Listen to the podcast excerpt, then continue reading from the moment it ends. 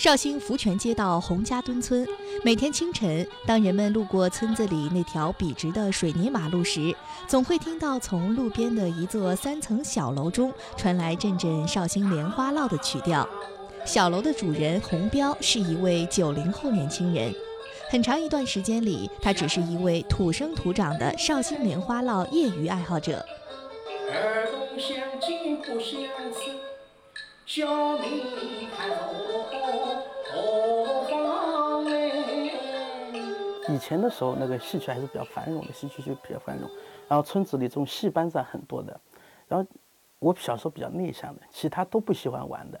然后看到有戏班子来了，然后我就不不跑来跑去了，就坐在戏戏班子前面看戏的。所以从小就很喜爱这个东西。那么其实我的内心是有这样一个愿望的，是想成为，呃，就是搞文艺啊、演员啊，做这个工作。从小梦想搞曲艺的洪彪，那时只是一个籍籍无名的乡村少年，因为没有对口的莲花落学校可以上，他只能一边看戏一边向村里的老人求教。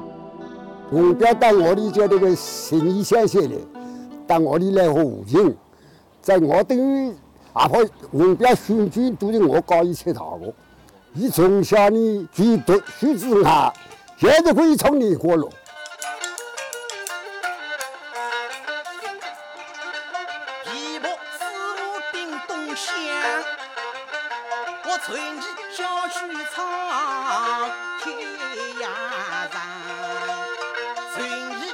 就是到了听我小许，还是俺莲花落。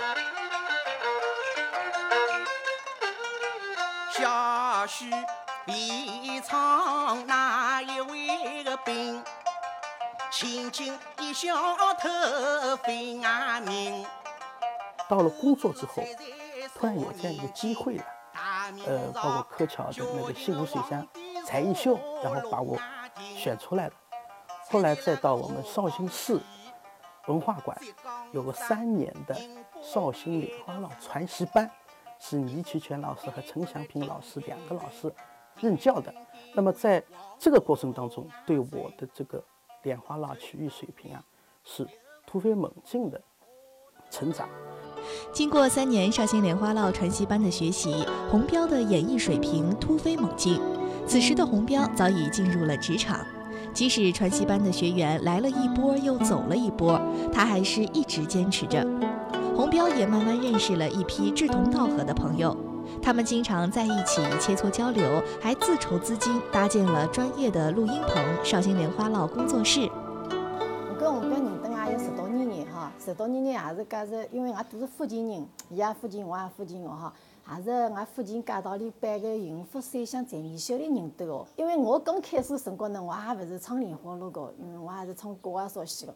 也是后头慢慢叫接触到我了，哎，女个唱莲花了还可以哈。这时候我才再去学莲花了。红标呢，我是抖音高头刷到伊，关注伊，伊红高端演出，演出后头找我来看哦。这红标老师呢，伊也教了我勿少莲花了，我已经都认为慢慢简单了。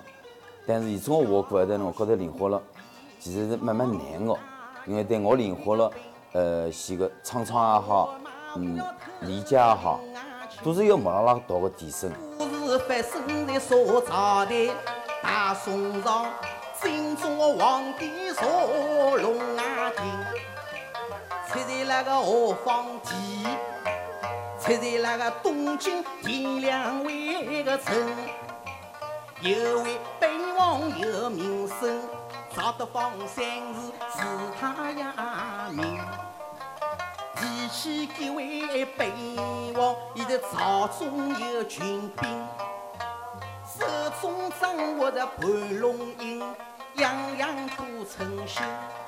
出了名的红标，不仅在自己的村子里举办个人莲花落专场，还多了许多草台演出的机会。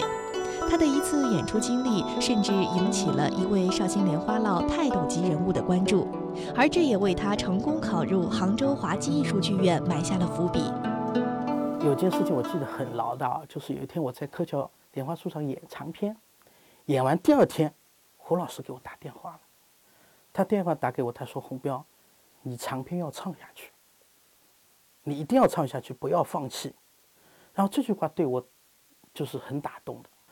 我又有幸跟在胡老师身边跟了两年，跟了两年之后呢，我们杭州华基艺术剧院因为传承九项非遗项目，他需要这样的曲艺人才，那么他不拘一个选人才嘛，就选到我们绍兴这里来了。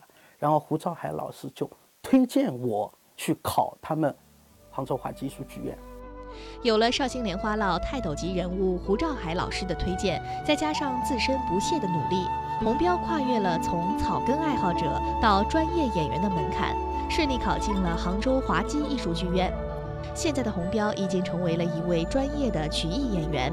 我们也将在以后继续为大家讲述洪彪的杭漂故事。